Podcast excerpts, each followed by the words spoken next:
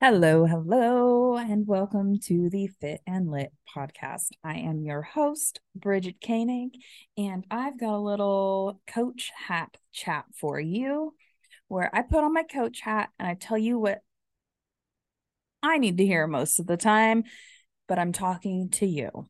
And that advice I have for you today is to stop procrastinating worrying about the work that you have to do, worrying about your to do list takes more work than it does to actually do the work.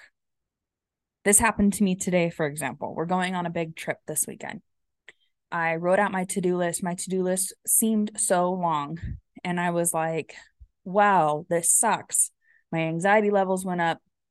I started kind of uh, going into procrastination mode where I just get like overwhelmed and I just kind of like almost shut down, just want to take a nap, just want to eat all the food just so that I have a reason to not do the things on my to do list. As soon as I started doing those things on my to do list, checking them off, I was like, that was it. It didn't even take that long. It was more work to worry about the things that I had to do than to actually do it.